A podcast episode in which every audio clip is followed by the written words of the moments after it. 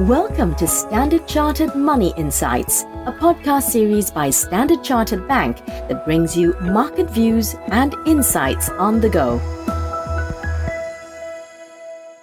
Hello, and welcome to the third installment of our Through the Noise mini series to discuss our outlook for 2023.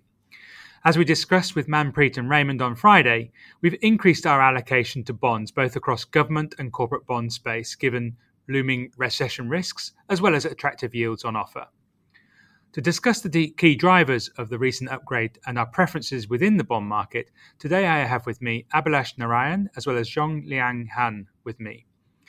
If you, before we start, if you want to read more about our investment views and outlook, please follow the Standard Chartered Wealth Insights page either on LinkedIn or Facebook. Also, we will be having our 2023 Global Market Outlook webinar on the 11th of January. If you would like to join, please see the description of this podcast for details on how to do so. So, with that out of the way, Abhilash, let's get started. I guess we've increased our allocation to bonds for, as we head into 2023. Can you shed a bit more light onto uh, into why that's the case? Thank you, Steve yes, it's been a while since we were overweight or constructive on bonds. Now, the decision to increase the allocation on bonds rests on three key pillars. First off, uh, from a macroeconomic perspective, we see elevated risks of a recession in 2023, and our investment committee assigns a 75% probability of recession in both US and Europe, driven by tighter financial conditions and also higher interest rates. Hence, from our perspective, it makes sense to add exposure to high quality and defensive assets such as bonds. The second driver is the yield on offer. Now, we all know 2022 was a challenging year for bond investors as yields rose sharply uh, because of the central bank hikes. But given the adjustments we've seen in the yields, we think that the current yield offered by both government and corporate bonds is extremely attractive, uh, especially for investors with a 12 to 18 month horizon.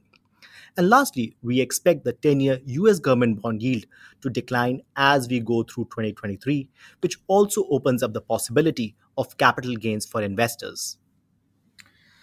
Thanks, Abhilash. So uh, maybe let's move on to you, Zhong. I guess what caught my interest is that you expect US government bond yields to decline in 2023. Um, so can you give us a sense of how you see government bond yields evolving in 2023? Thanks, Steve we expect US government bond yields to seesaw next year. What that means is we see a high likelihood for 10 year US government bond yields to rise towards 3.75% to 4% over the next three months, as the Fed will retain a fairly hawkish stance and continue raising policy rates through the first half of 2023. Following which, we expect the Fed to end its rate hiking cycle in the first half of 2023 after inflation starts to edge lower. Our base case is for recession to hit by mid 2023, and that will increase the odds of two to three rate cuts in the later part of 2023. Hence, we believe the 10 year US government bond yield will edge lower to three and one quarter to three and a half percent by end 2023 after the initial rise. Okay, so let's let's dig a little bit more detail here. So, Abhilash, can you sort of give us a sense of which bond market you're most constructive on in 2023? Absolutely. Now, Steve, uh, our preference for bond markets within the bond markets hasn't actually changed. So, heading into 2023, we continue to see Asian dollar bonds as the most preferred region uh, within the global bond markets. Now, for people who have been reading our publications and listeners of this podcast, you may recall that we've historically liked Asian dollar bonds because of their high credit quality, with about 80% of the bonds being rated investment grade, as well as their low volatility. From a valuation perspective, uh, Asian dollar bonds stand out as extremely attractive to us, both from a yield perspective, uh, which has risen to around 6.5%, but also from a credit spread or yield premium uh, angle. So we expect Asian dollar bond yield premiums to decline uh, as we expect more policy easing in China in 2023. Now, this stands in contrast to US, where both fiscal and monetary policies are much less accommodative. Now, obviously, we do expect defaults to happen uh, as we go through the year. Uh, and that could lead to bouts of volatility, but we think that the current bond prices have largely priced in such risks. Lastly, we think that the yield on offer uh, from Asian uh, dollar bonds is attractive because they are offering a high yield as compared to local currency bonds, which has happened for the first time in nearly a decade. And that could attract more local currency based investors into Asian dollar bonds as well. Okay, so if we're staying with, let's say, with emerging markets, um, so we've recently upgraded EM local currency bonds. Uh, can you give us a bit more light on why that's the case? Sure. Now, if we start with the economic backdrop, uh, naturally the slowdown in developed market growth is going to be a headwind for emerging markets as well. However, we see the improvement in China's growth trajectory to support the commodities demand, which should help buffer the impact for a number of emerging market countries. Now, our upgrade of emerging market local currency bonds to a neutral uh, is down to two key factors. Firstly, if we analyze the uh, historical bond performance of uh, emerging market local currency space, uh, we see that it has a high correlation with emerging market currency return.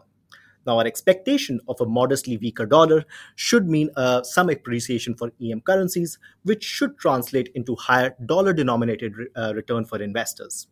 Secondly, most emerging market central banks have front run the developed market central banks in tightening their monetary policies as they had to defend their currencies throughout 2022. Now, we believe it puts uh, EM central banks in a more flexible position to adjust their monetary policies as we go through the next year. Okay, Zhong. So let, us shift to developed market bonds. Um, so, you know, one of our preferences previously was investment grade bonds in, in, in DM. Uh, do we still like them given their strong credit quality? Actually, we've downgraded our overweight view on DMIG corporate bonds and brought them back to a neutral stance. As we've discussed earlier on, recession risks have risen amidst tight financial condition, and we see downside risks to corporate earnings in 2023 with the Fed likely to carry on its rate hike trajectory, interest expense burden would continue to mount for corporates. While IG corporate fundamentals remain fairly strong, we do note that the up, upgrade downgrade ratio has fallen sharply from the peak we saw in mid 2020. When we combine that with the recent decline in yield premiums, we do not believe the risk reward is as attractive as it was a few months back. Having said that, we are not all negative on DMIG corporate bonds. As you have correct, correctly pointed out in your question, Steve, we still think DMIG corporate bonds offer strong credit quality and should remain a core piece within an investor portfolio. Okay, uh, I guess the final thing to cover is is developed market high yield bonds. So uh, obviously we've downgraded them to an to an underweight. Uh, so can you give us a sense of why the change in view there? Regular listeners can probably recall that we closed our preferred view on DM high yield bonds back in September, and we've now decided to further reduce our allocation to DM high yield bonds to an underweight. The reasons is twofold. Firstly, the growing prospect of economic slowdown is likely to put default risk back in the spotlight. Rating downgrade risks are likely to emerge when earnings growth slow and interest expense burdens surge more rapidly than expected. Secondly, DM high yield bonds are trading at around 4 to 500 pips on top of government bond yields. If we compare it to historical US recession average of 8 to 900 pips, we don't think they sufficiently reflect the risk we are seeing in a mild recession ahead. When we put these together, we believe the risk reward has turned unattractive despite the high headline yield on offer.